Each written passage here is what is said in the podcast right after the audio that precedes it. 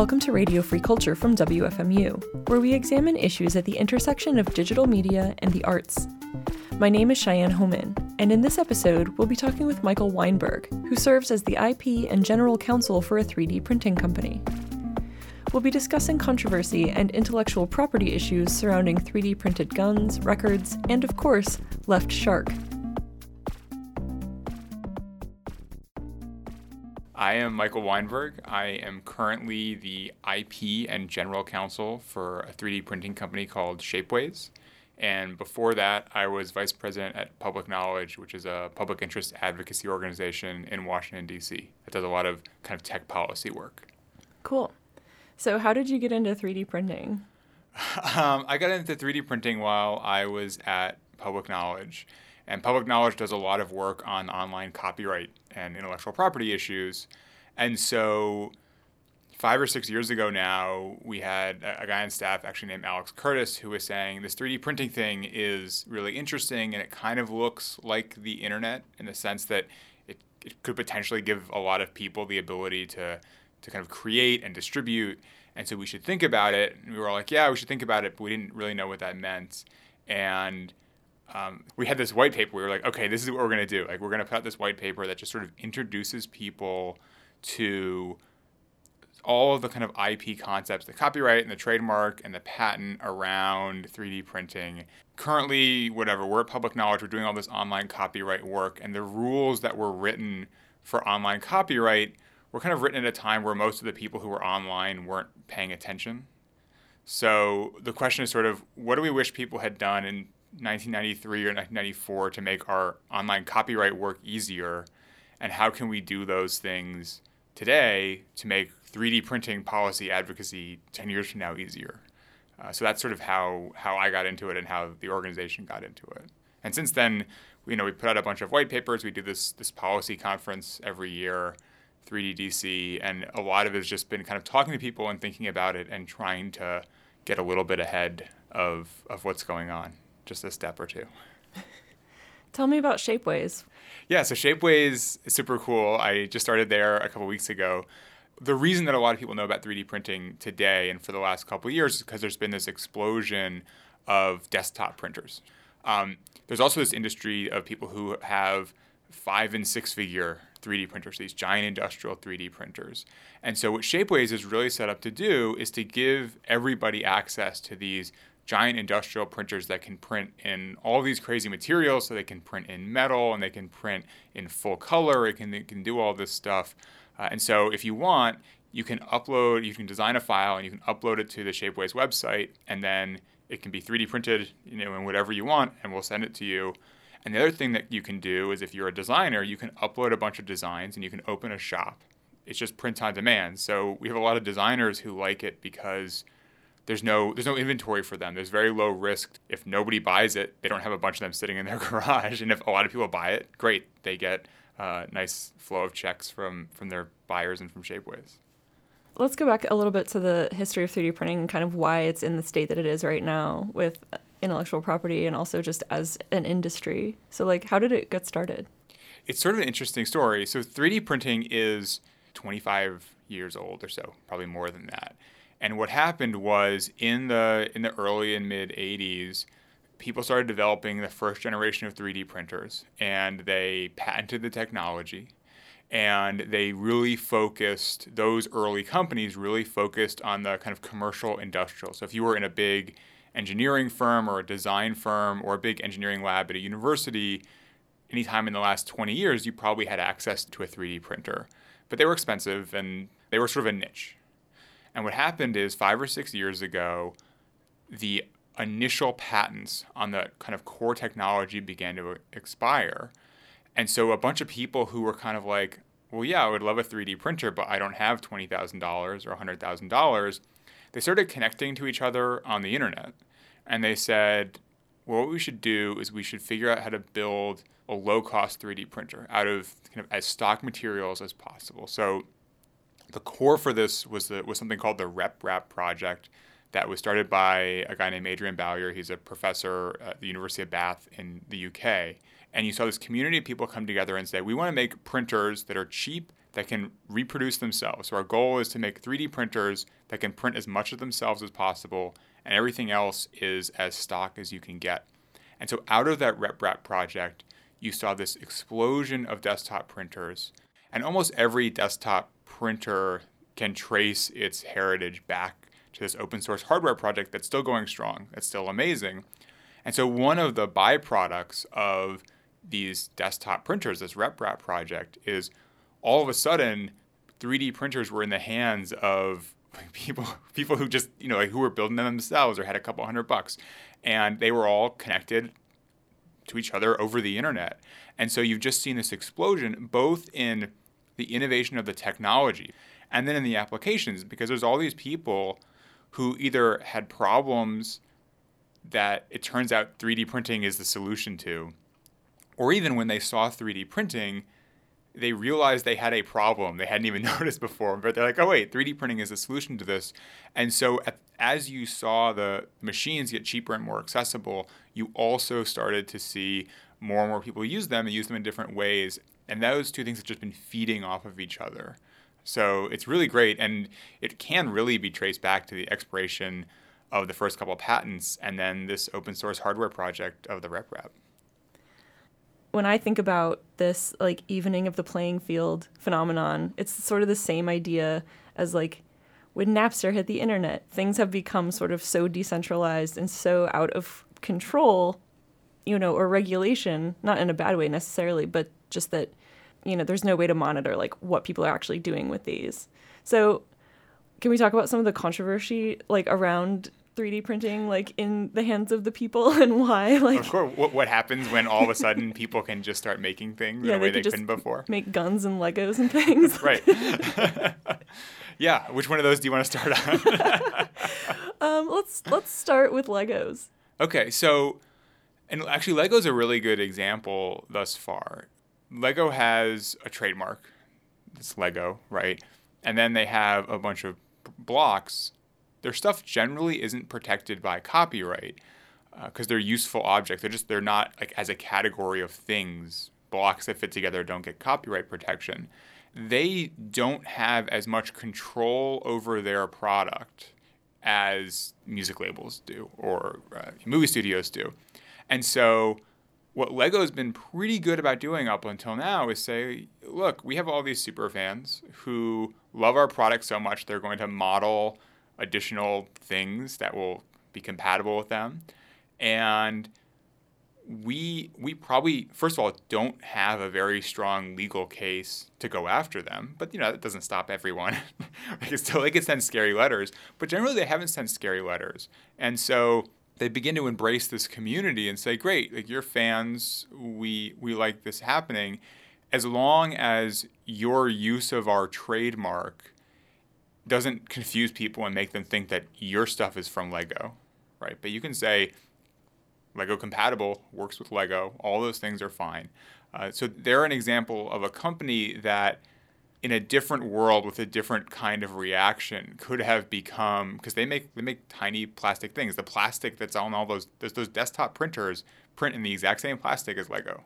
They could have been the sort of the Metallica of, of, of 3D printing, where they really could have like just started coming after people. And thus far, they haven't done that, and that's a really encouraging sign because it's a sign that there are at least some companies who maybe have learned some lessons from the last 10 or 15 years. It's an encouraging sign. I think it's still early, it's still tentative.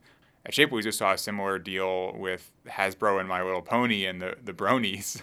You know, there was this huge community of fans who love creating fan art, and Hasbro could have come in and said, We're going to sue you all for copyright infringement and shut you all down. And instead, what they said is, hey, this is a community of people who love our stuff so much that they're taking time to model new stuff. Maybe we should find a way to work with them. And so they did. And you can now get all those, there's all these incredible Brony My Little Pony figurines, and people love it. And it's because those companies decided to react in a positive way and maybe learn a little bit of the lessons of history on that. Yeah. So what about firearms? Yeah. So the, That the other seems one. like kind of like the opposite end of like let's collaborate and be okay with this happening. Yeah, so the firearm thing is really was really interesting actually. So 3D printers are general purpose machines. They can make everything. And when you put 3D printing in a headline, it gets a lot of clicks. There was this controversy which started about two, two and a half years ago.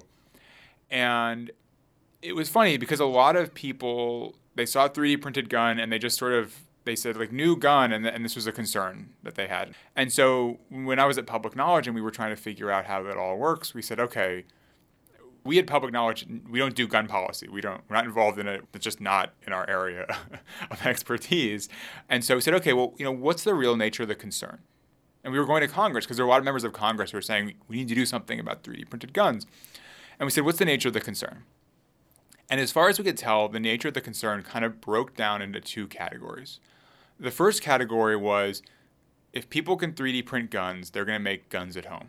Two things. First of all, people have been making guns at home since probably the beginning before the beginning of the republic.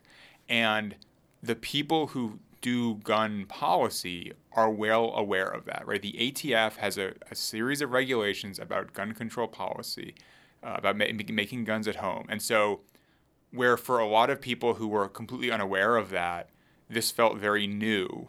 When you kind of took a step back and you looked at what was already happening, it's, it wasn't like a novel policy challenge to the people who were focused on it. So we said, okay, and and furthermore, all the the first generation 3D printed gun stuff came out of an existing community. There's an online community of people who were using the internet to trade files for, for CNC mills, for computer controlled milling machines.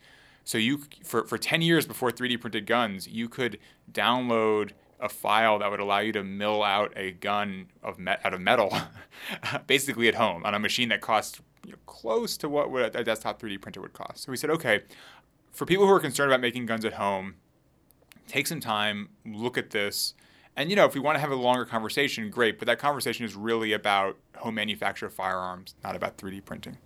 The other half of the the gun stuff were people who said, well, they're going to be undetectable firearms. People are going to make guns out of plastic, and we're going to have you know people smuggling guns into airports and things like that, which nobody wants. And so for that, we said, okay.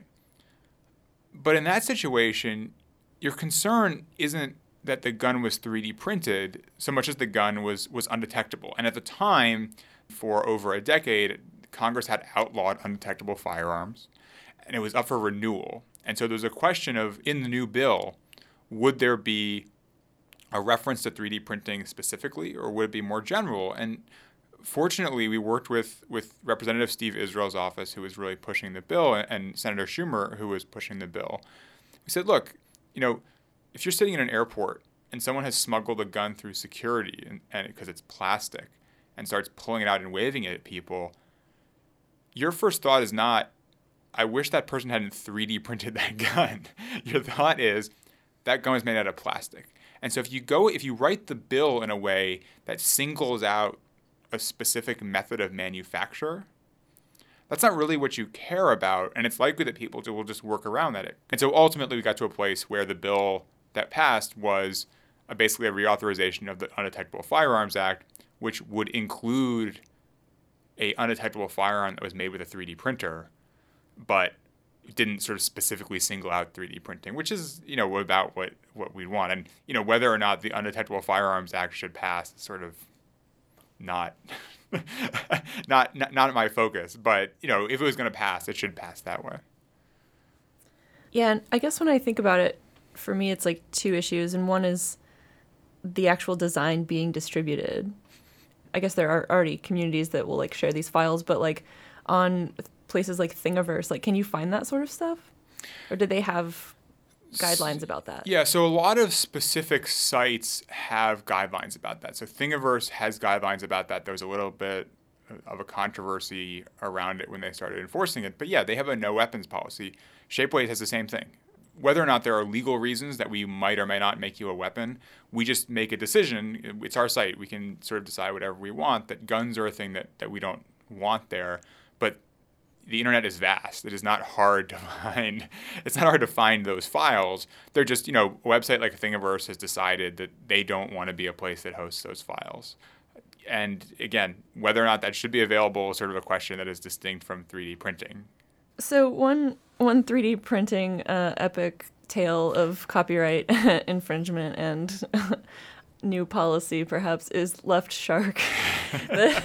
I've been just sort of uh, charmed by because Left Shark was so goofy and like in in its television debut um, in the Super Bowl and then has like somehow managed to keep showing up in the news like for a long time. Yeah, no, I, I mean I put out a blog post recently that was basically like Left Shark as an intellectual property 3D printing issue will outlive the half life of Left Shark the meme by so many orders of magnitude you couldn't even calculate it. But yeah, so so you know what happened was after Left Shark became internet famous, as Left Shark is wont to do, um, a designer basically made a Left Shark figurine and put it up on on Shapeways and, and we started selling it. And Shapeways got a letter from from the Katy Perry people, and it was sort of saying you need to take this down. But it was interesting because Shapeways, like any website on the internet that allows people who are not employees of the website to post stuff, is protected under these Digital Millennium Copyright Acts, the DMCA safe harbors.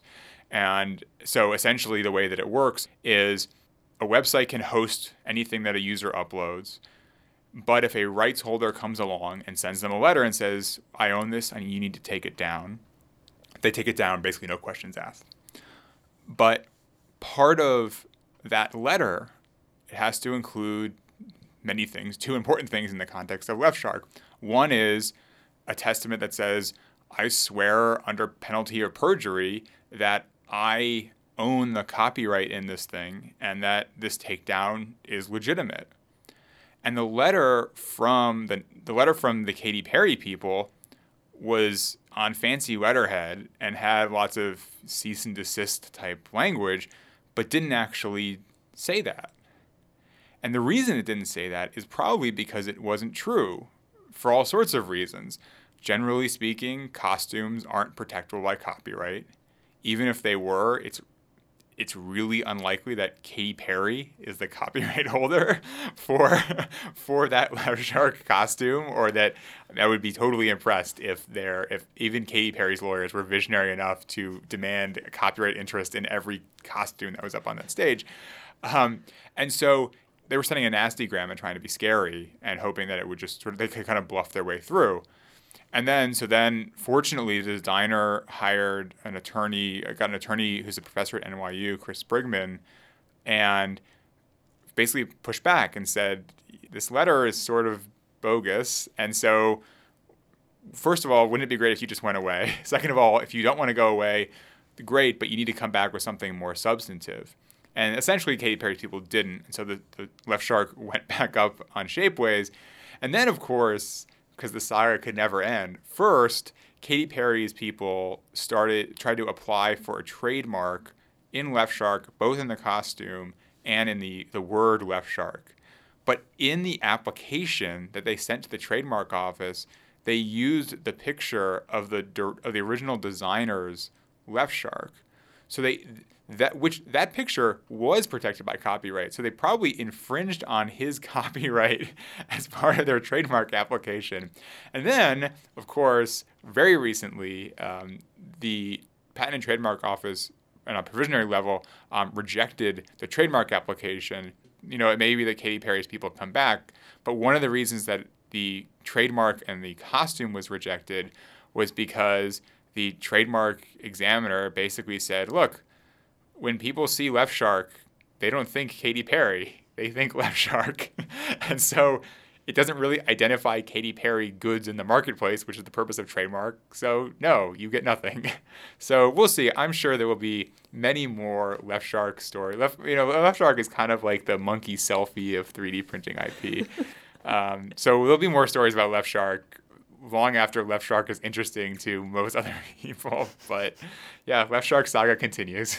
Yeah, I'm happy to continue reporting on the Left Shark saga in perpetuity. Um, yeah, so that brings up kind of an interesting question. Like, you know, when you design something, you own the copyright to that design if it's an original design. But how enforceable is it if anybody can print it and call it their own? Yeah, yeah. So I mean, copyright enforcement, IP enforcement online is is hard, right? And there's there's no doubt about it. And so part of the kind of legal and policy question is is how do you distribute that that challenge to people? And you know, by and large, you police the same way you police any other kind of right.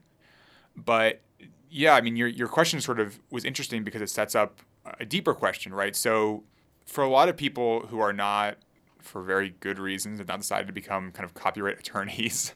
They've learned a lot about copyright in the last 15 years because of things that have happened on the internet.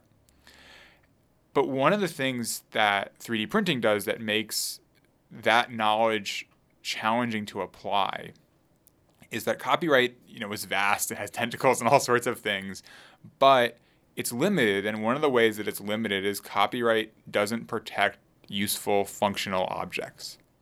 And so, yeah, you know, a left shark figurine is clearly in the protection in the scope of copyright protection, and so it's it's just like a song or a movie. But a lot of things that you see coming out of 3D printers, you know, sort of clips and accessories and, and functional objects, they aren't protectable by copyright. And so the people who design them don't necessarily have a copyright interest in them. They might be protectable by patent, but you know, copyright you by creating something you get a copyright for free automatically for your life plus 70 years. Patent you have to apply for a patent. It's going to take time and money. So you know your average person has a wealth of copyrights has no patents. And so when you look at 3d printing a lot of the stuff coming out of the printers is not eligible for copyright protection. And for people who have grown up learning about copyright through internet things which are kind of always protected by copyright that can be hard to get your mind around.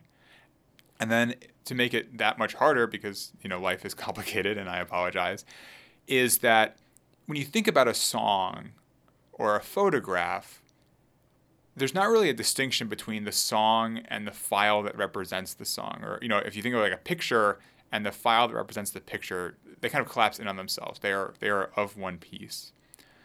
With 3D printing, it may be that copyright treats the object one way and treats the file that represents the object in a different way. And so you have to kind of keep those two things spinning at once. And then the kind of last layer on it is when you're talking about the file, it may matter, it probably does matter, whether the file was created in kind of a CAD environment, a virtual sort of software environment, or if it was created with a 3D scanner.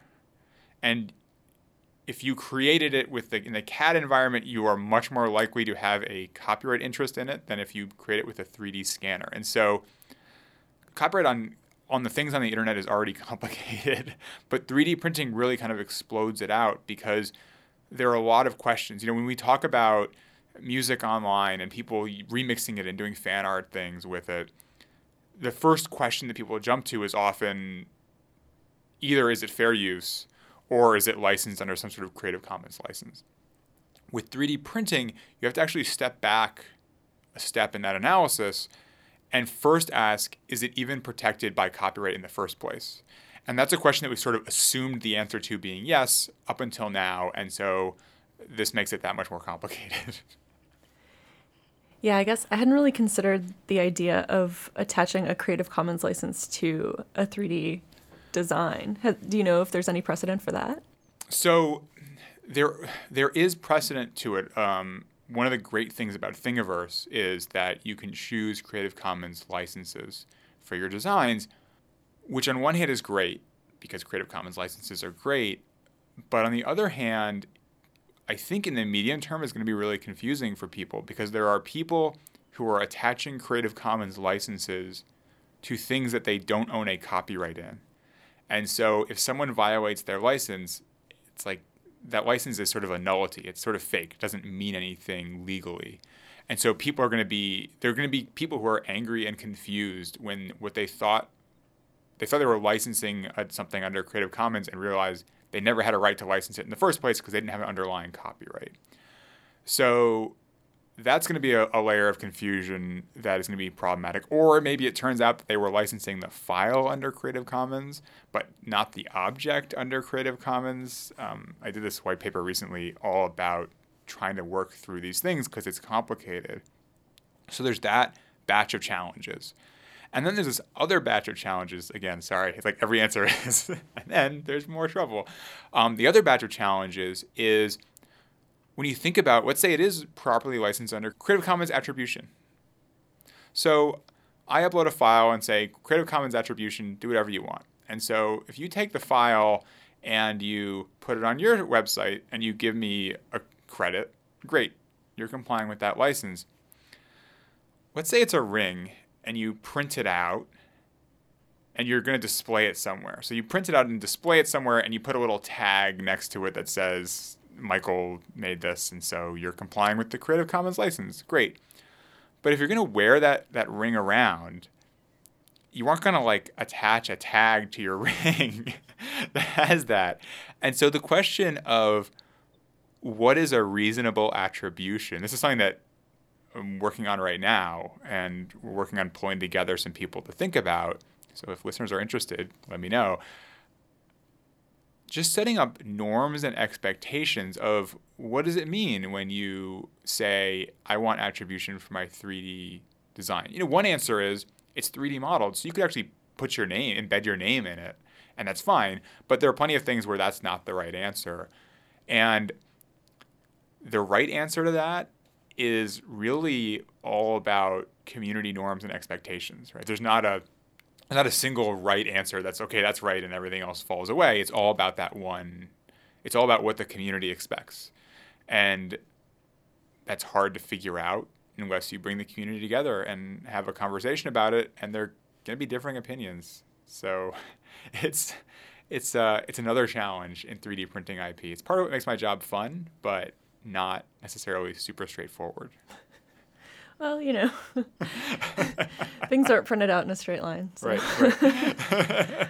um, to kind of bring it to music, I've I've seen sort of prototypes and videos of 3D printed records. Yeah. And I'm wondering wh- how you feel about those, and and if you think that they will sound better ever.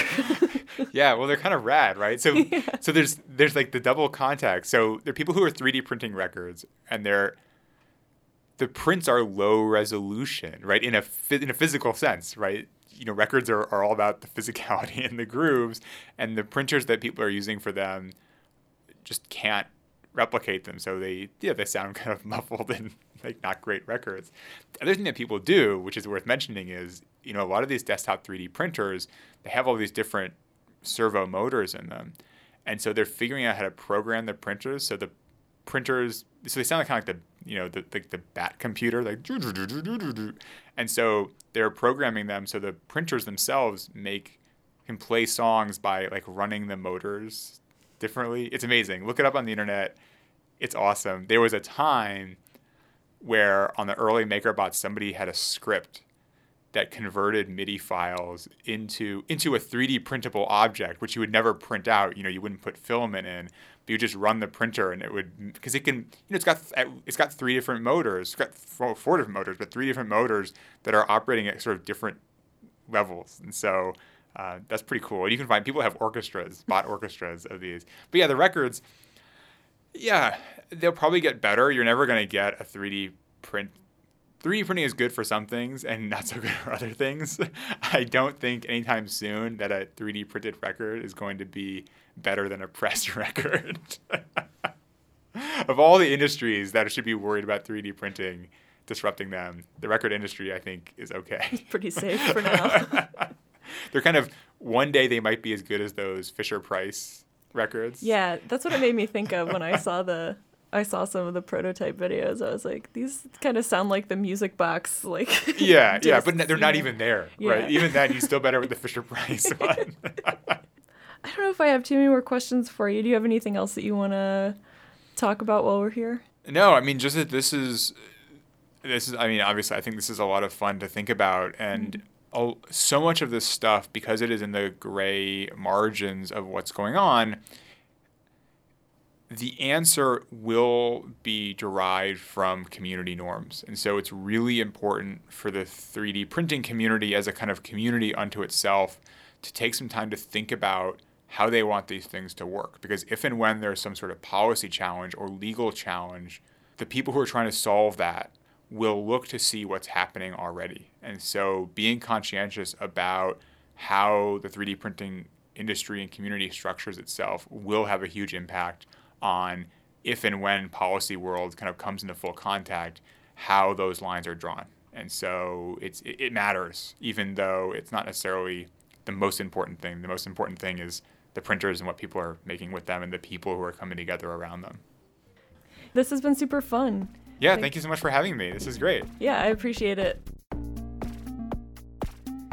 Radio Free Culture is produced by WFMU and the Free Music Archive and is supported in part by a grant from the National Endowment for the Arts. Our theme song this week is The Spider-Man's Nano Loop by Uncle Bibby and can be found at freemusicarchive.org.